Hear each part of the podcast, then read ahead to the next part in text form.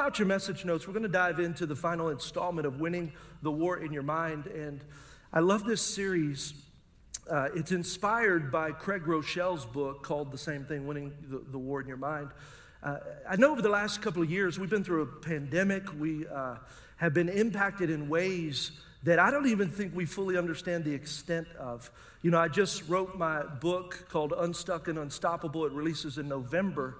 And yeah, aren't you excited? Woo, comes out, and uh, we started a podcast the same way, and uh, it's called the same thing. But really, I, I was stuck through the summer of uh, 2020, and it's because of the global pandemic, and it really wasn't because of that. Really exposed what was already in me. And uh, there was a propensity to some fears and concerns and, and things on the inside. And, and I'll never forget, and I write about it in the book, how that fear began to grip my mind in a way that I had not really understood. Uh, it was, we were, you know, the, the ban had lifted. We were able to go out if we were wearing our mask. And I had to go to a doctor's office just down here in Sugarland. And I was sitting in the reception area, checked in. I'm the only person in the reception area. It was a pretty large reception area. And again, I'm a pastor, you know, so I'm used to being around people. And I had my mask on, I check in, yes, ma'am, sit down. And lo and behold, a man walks in who I would normally talk to and be glad to talk to. Him. You know, I don't mind talking to people, smile, have a great conversation. Checks in, and that joker didn't sit across the room. That joker sat right beside me. And I got offended. I was like, I cannot, I, like, have you ever been there where you're like, you're like, I cannot believe he sat right there. You got the whole, and I'm having this whole, you got the whole waiting room and you sat right by me. Don't you know we're wearing masks? Don't you know we're social distancing? And, and the Holy Spirit checked me and said, look, pre pandemic, you would have never had that thought. And what I recognized was that while we were trying to protect what was going on and keep people safe, fear inadvertently has changed the very fabric of the way I think. And so it's great to come out of a crisis, but many people never change their thinking once they get out of the crisis. Instead of shaping the crisis, the crisis has shaped you. And so I, I, recognize winning this war in your mind is so powerful because many people, we, we feel victim to what happens to us, but I need you to know what happens to you cannot change you. It's what happens in you that changes the things around you. And so we've got to recognize that as believers, look, there is a war that is happening. And that that war is to try to change our life, and it's not from without, but that war is raging from within. There's a couple of things that we've learned. The first one is we know that most of life's battles are won or lost in the mind. Most of life's battles are won or lost in the mind. I know, I know you struggle with your weight, but it's not really a weight problem, it's a mind problem. I know you're struggling at work, but it's not really your boss you're struggling with. It's the way you think about your boss and that job and your work. And so we like to blame because, look, blame negates responsibility. If I blame you, I don't have to be responsible. But my pastor always just taught me if I take responsibility, then I can change it. I can't change what people do to me, but I can change the way I respond to what people do to me. And I'm not going to live as a victim. God didn't call us to live as a victim. He wants us to be a victor. And I know that the power of God inside of me is greater than any foe against me. Second thing we've learned is that we know it's almost impossible to have a positive life when you have a negative mind. Some of you are wishing your life was better, but your thinking is stinking. And you can't have one without the other. You got to change your thinking if you want to change your life. You got to change your thinking if you want to. In fact, I would stop trying to change everything outside and start trying to change everything inside. Then you'll see the fruit of what's happening. And it takes time, it takes hard work. Listen, that's why most people don't live the life God's called them to live. That's why we fight the good fight of faith. Look, if you're just passively existing and drifting, that's not the life God's called us to live. God called us to live as disciples. Disciples cost. There is a cost to discipleship. Look, I'm not talking about consumerism. Look, the church is full of consumers. You come in and sing this song, Pastor, play that thing, preach really well, make me laugh. No, a disciple is not here to be entertained. A disciple is here to be transformed. So that then you can take that transformation out the four walls. See, I'm convinced the world is not, they don't think highly of the church because they hadn't really seen the church. They seen a social club. God is raising up an army. And when the army of God rises up, the world will take notice and say, those people really live it out. They may not like you, but they will honor you. Here's another thing that we're learning it's easy to have a mind that's filled with negative thoughts and irrational thoughts. The worries of life, that's easy, that's normal. I mean, that's just what happens if you live in this world. I, I, am a dad. I mean, I, I have a propensity to this as well. I got a 16 year old. Anybody got a 16 year old? He just got his license, and you're like, oh, Lord, please keep him safe, God. You've got our commission angels. And then have you ever just, they're gone and you're like, oh my God, I know they got in a wreck. Something happened. Oh my God. And he's got all four of my kids. I got four kids. And I'm often thinking if something happens while they're driving, that's my whole family that'll be wiped out. Well, that's irrational. That's not God's plan. And so when that happens, I just plead the blood of Jesus. I plead the blood of Jesus over Caden. I commission angels around that car. My kids are called to live and not die. And I begin to fight against it. But we have those irrational thoughts in our life. I mean, just the worries and the anxiety. And that's why the Bible, and Paul tells us in Philippians chapter 4, verse 6 through 9, here's what he says Don't be anxious about anything, but in every situation, by prayer and petition with thanksgiving, present your requests to God, and the peace of God, which transcends all understanding, will guard your hearts and your minds in Christ Jesus. Think about that. So when I pray, there is a great exchange. I'm offloading my problems, I'm offloading my anxiety, I'm offloading my worry, and the exchange is then God says, I've got this, let me give you my peace, which passes all understanding. Isn't that a great exchange? Let me tell you like this you're carrying what you're not supposed to be carrying and not carrying what you should be carrying. We should be carrying the peace of God and not carrying the worries of this world. Finally, brothers, look at what he says in verse 8 and sisters, whatever is true, whatever is noble, whatever is right, whatever is pure, whatever is lovely, whatever is admirable, if anything is excellent or praiseworthy, think about such things. And the God of peace, how many came to church wanting peace? Just, just a little peace. God, I want peace. I want you to notice you're in the right place. The God of peace is in this place, and it says, He will be with you. The title of my message today is Calm My Anxious Mind is calm my anxious mind. Somebody say, Get me some peace. Turn to your neighbor and say, I need some peace. Turn to your second choice and say, I need some peace. Yeah. I just need some peace, peace, peace, peace, peace. Seems like that's fleeting, even in the church and among Christians. And today, what we're going to do is we're going to talk about worry and anxiety. And we're actually going to talk a little bit about how the mind works. I want us to understand how the mind works. So, we're going to talk about spirituality and God, but we're also going to talk about science. How many know God is the God of science? I often think it's very comical how they say, no, no, no, we're not talking religion, we're talking science. Well, who do you think created science? So, so they don't, they coexist together because he's the author of it. But look, here's, here's a key thought that I want us to, to remember as we dive in. Your life is always moving in the direction of your strongest thoughts.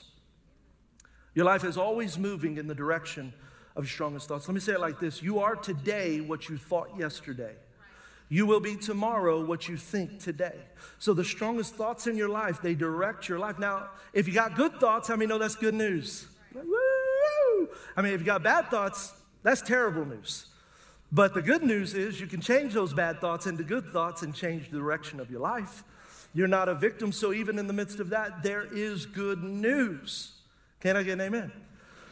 Okay, so I'm going to talk and teach us a little bit. What do we know about the mind? What do we know about the mind? In our brain, we have a, a, a place called the amygdala.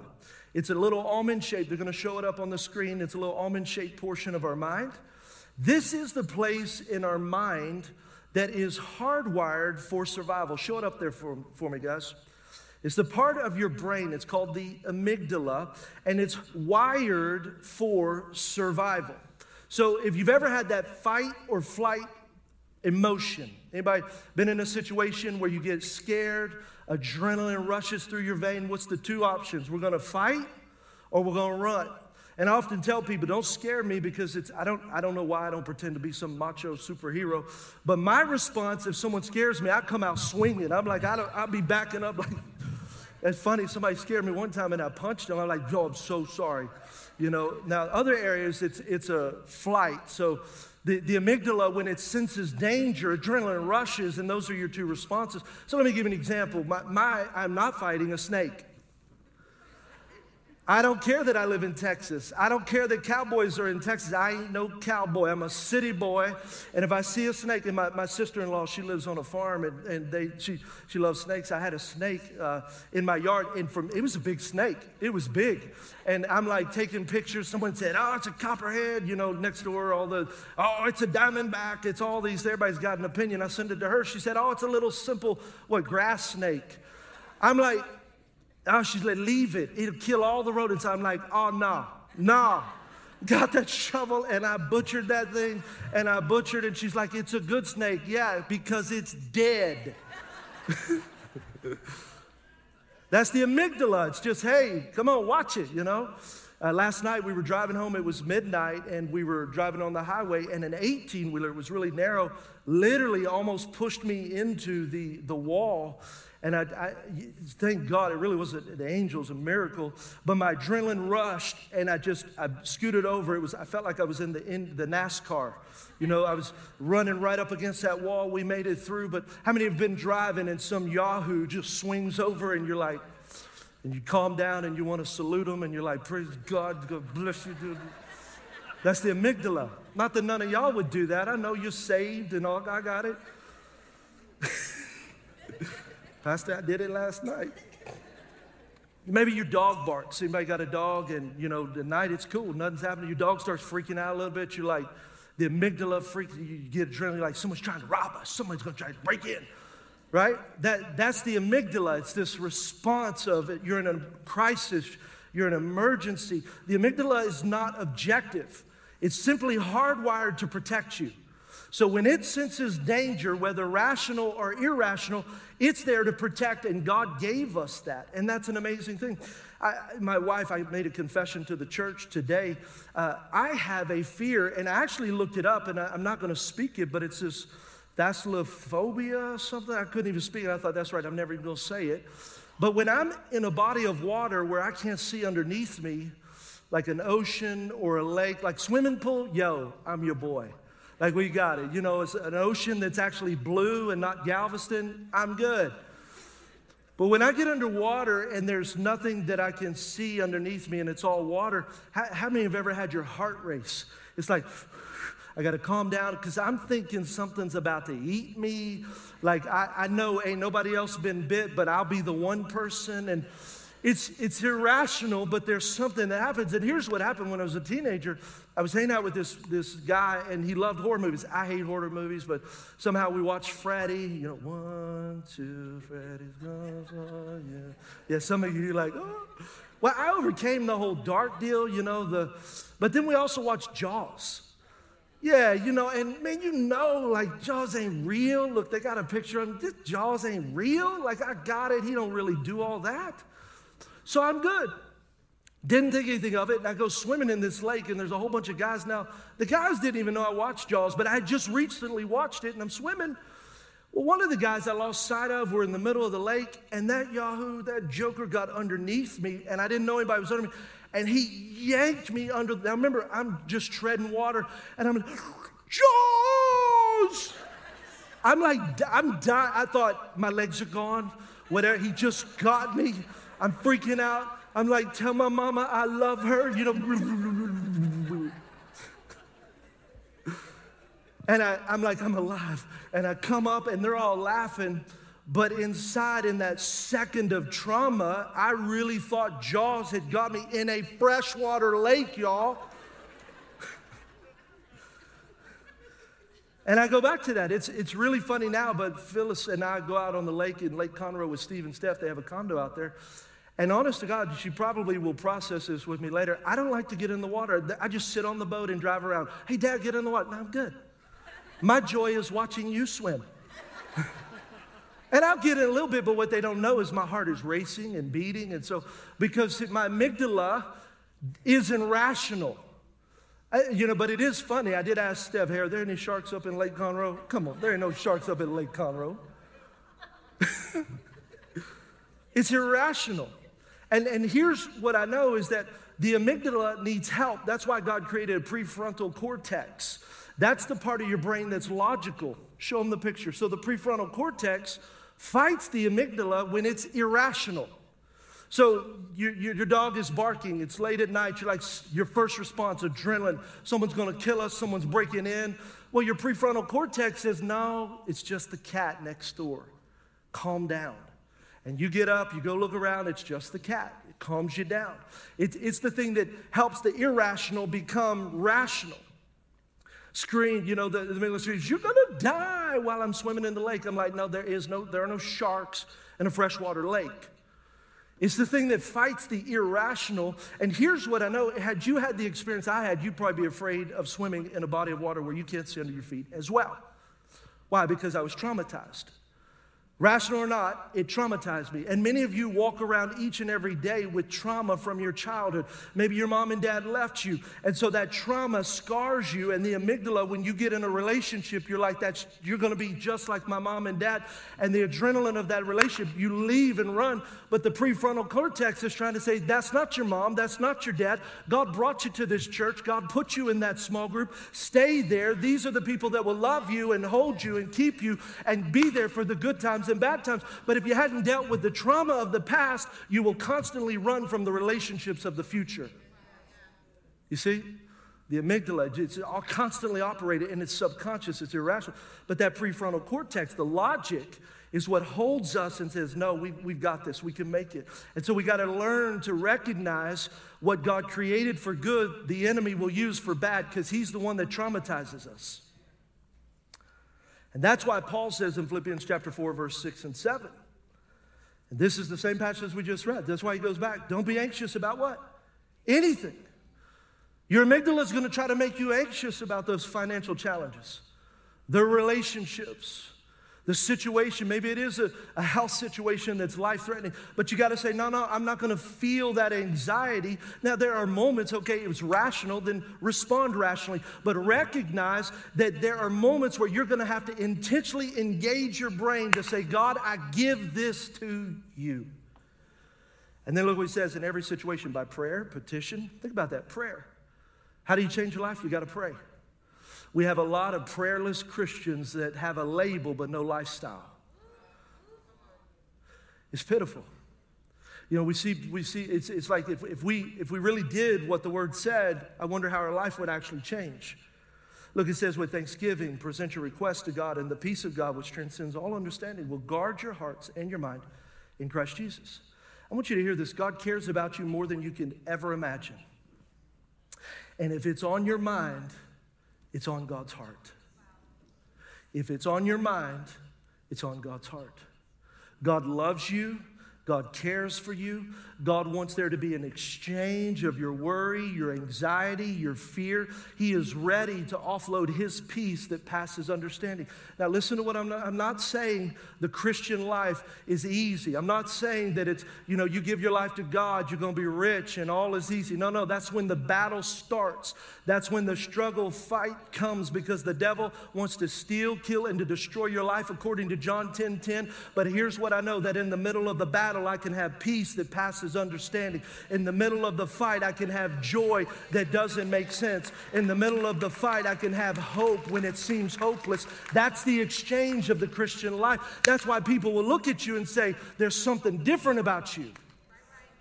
But that only happens if we actually live as disciples and not just consumers and fans of Christianity. I mean, and, and, here's what I know too. Somebody better answer that. That might be important right there.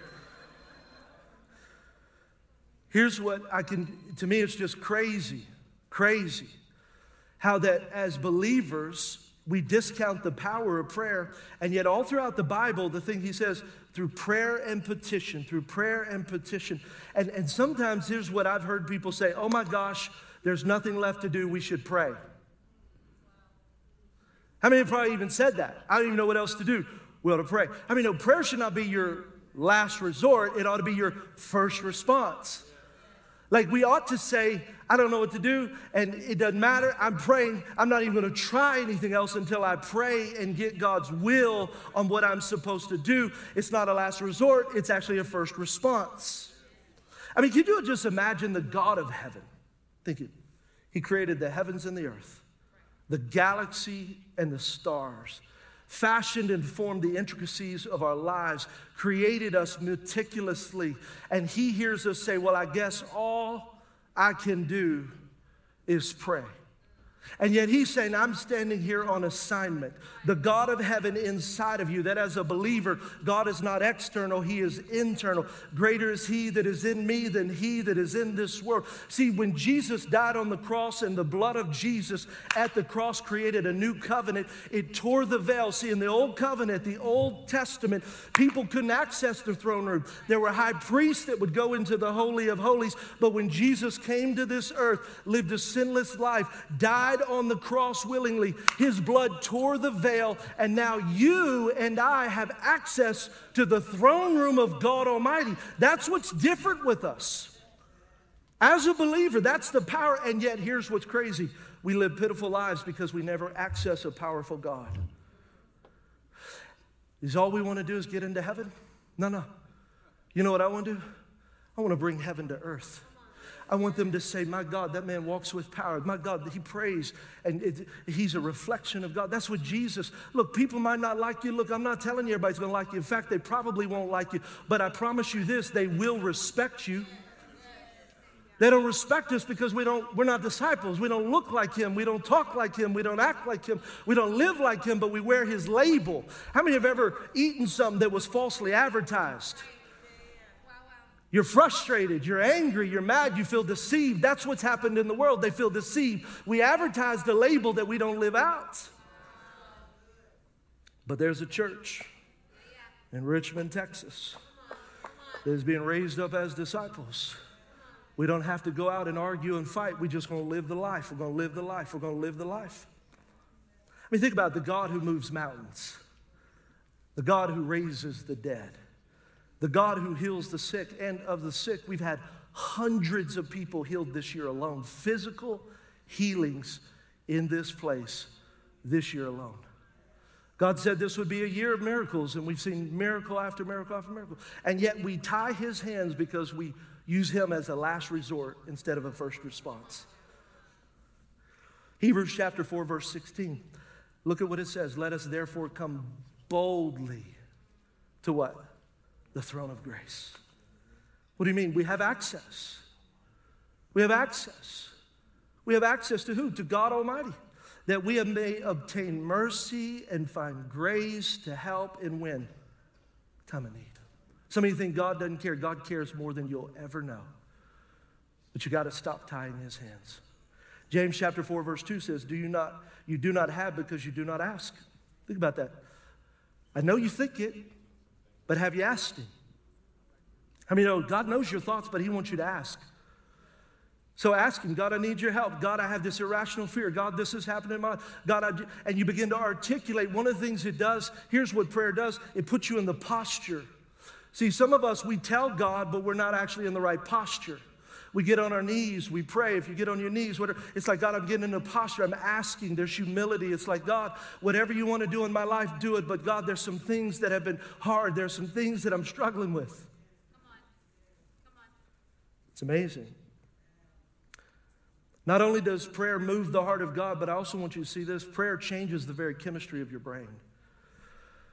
Decades, neuro, uh, neuro, um, neurologists they actually felt like and thought that the neuroplasticity of your brain stopped changing at adolescence. So, about 15 years old, the neuroplasticity of your brain would freeze. Aren't you glad that you didn't freeze with a 15 year old brain?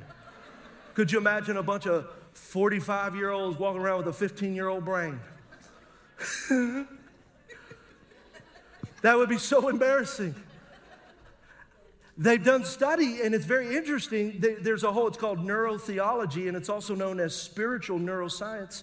And what they've done is they study the mind and how a relationship with God affects the brain. When you believe in God, the relationship with God, how it literally changes and affects the brain. And there's a lady named Dr. Caroline Leaf. I want you to write this down. If you hadn't read this book, you really need to go read it. It's called Switch on Your Brain. See, I don't think you need to be a Christian that's brainless. You need to be smart. You need to understand. You need to be studied. You need to realize that, that God created it. We don't put the absence of science and technology and all those things from God. No, it's, they coexist together. The author, God Himself, has allowed that to happen. Look what it says. It's been found that 12 minutes of daily focused prayer over an eight week period can change the brain to such an extent that it becomes measured on a brain scan. So imagine that.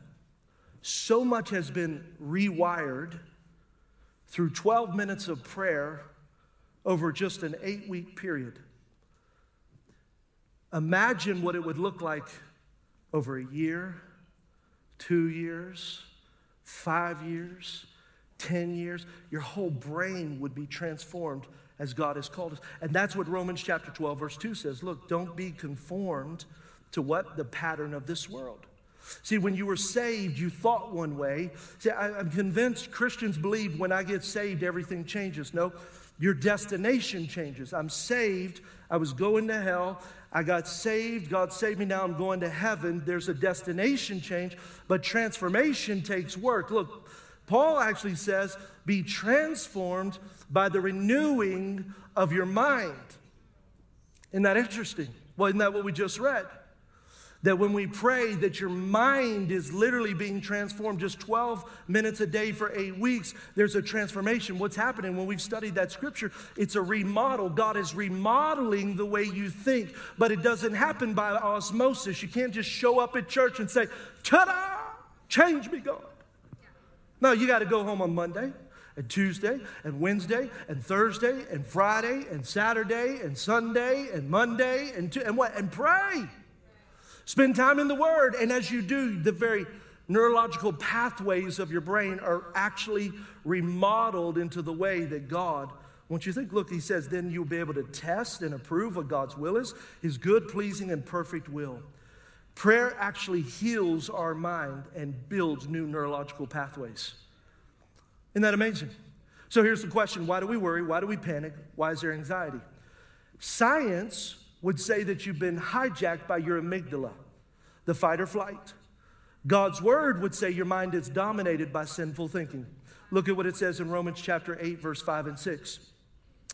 Those who are dominated by the sinful nature think about what? Sinful things. But those who are controlled by the Holy Spirit think about things that please the Spirit. So letting your sinful nature control your mind leads to death, but letting the Spirit control your mind leads to life and peace. Imagine that. And we give you the definition of worry. What is worry? Worry is this it is the sin of distrusting the promises and the power of God. It's a sin to worry. Over and over in the Bible, he says, cast your cares on me. Look, look, in fact, 1 Peter chapter 5, verse 7, look at what it says. Cast all your anxiety. One translation says cares on him. And so when we worry, what we're doing is saying, God, I've got this, you can't handle it. I'm bigger than you. Or what we're saying is that the problem that we have is bigger than the God that we serve. And so there's an exchange that has to happen. It's like, God, I'm going to cast my anxiety on you because I know that you care for me. Second Corinthians chapter 10 verse 5 says we take captive every thought and make it obedient to Christ. So when you're worrying and there's anxiety, you got to capture that thought. That prefrontal cortex has to capture the thoughts that the amygdala puts in your mind because it's not rational. So we got to recognize the irrational, the trauma from the past is trying to derail the promises of the future. And so you got to say, no, I'm going to grab a hold of it. In fact, that's really what happens. The prefrontal cortex grabs a hold of the amygdala and says, no, I'm going to give that to God. No, I know there's, there's, there's trauma and I know that there's some adrenaline running, but I'm going to give that to God because He'll take care of it better than I can. And I've done something. I, I, I want to just give you this little illustration and then I'm going to close with the last scripture, but bring that, bring that out here. Something that I've been doing and I always try to just find a way to make it very practical. Thank you. Come on, give him a hand. Yes. Didn't he look good? Nike, look, sponsored. We just go ahead and get them to buy that land next to us. Just 1.7 million Nike. That's what we need. Anchor Bend Church. Cool. They, uh, you, you don't have to have anything fancy. But I love to break it down into something just very practical. And what I found was even last week, as I was, I found this was such a great setup for God. I, you know, I didn't really plan to do this series. We went through together, our team, and JT did one week, and Jolie, and this one fell on me. And I just thought God was laughing because last week I was really struggling with some things, some weightiness. You know, if you do anything great, you're always going to have weightiness. And even if you don't do anything great, you're still going to have some weightiness. And you think, well, he must not have any problems. He always looks happy, everything's good. No, I got problems, but I got peace. I got problems, but I got joy. I got problems, but I got hope. And one of the things I felt like God said, you know, just really give this to me it was something I'm really, I said, okay, God, I'm going to give it to you. And I thought about this what if you just write down the worry and anxiety that you're feeling, whatever it is, and we write it down on this, and this box could represent God? Because I, I think you've got so much heaviness and anxiety because you've never even labeled what it is that you're worrying about. You, you understand? You, you got to know what it is that I'm fighting. And so I've just learned I feel very anxious. I feel very nervous. Let me just list out the things that I'm feeling. And then you just recognize that's not that much. But when it's not identified, because then when you measure it, you're like, well, that's nothing to God. Right? And so I, you just put it, so I, I did. I wrote it down and I put it in the box. I said, God, you got it. You said, cast all my anxiety, all my fears on you. Cool. And you know, I'm praying. About five minutes later, I'm like, God, you didn't do nothing, man. Hold on, let me get that back. I don't know if you're really to do something about that. I might need to make a phone call. Anybody ever done that? It's like, God, I, I want an answer, eh, but I need it now.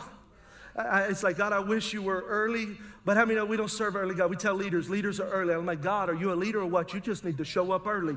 He's like, no, I'm on time. I'm just on time. Why? Because it builds our faith. It's like, God, I just trust you. There, are there other options? There are other options, but God, I'm not going to pick that back up because if I pick that back up, I got to keep carrying that. Some of you have been making things happen and it's outside of the order of God and you, you're mad at Him. And He's like, but you never gave it back to me. Trying to get your husband saved and you keep wholly hitting to him, making him feel ashamed and uh, guilted and condemned. If you just live the life and pray for him, he might actually follow you to church. Same thing with the wife. I mean, do you understand what I'm saying? So it's like, and what, what I've learned is if I can just write it down, identify it, I'm going to say, God, I give it to you. There's something about it. It's yours. It's yours. It's yours. And I, I, I know what someone's saying. Someone say, oh, that's, that's just a little irrational. It's irresponsible. You're just going to put your problem, you're going to put it in a box. You're going to say, God, just fix it. Just do a supernatural. Well, let me tell you, God does supernatural things. He bought us this building supernaturally.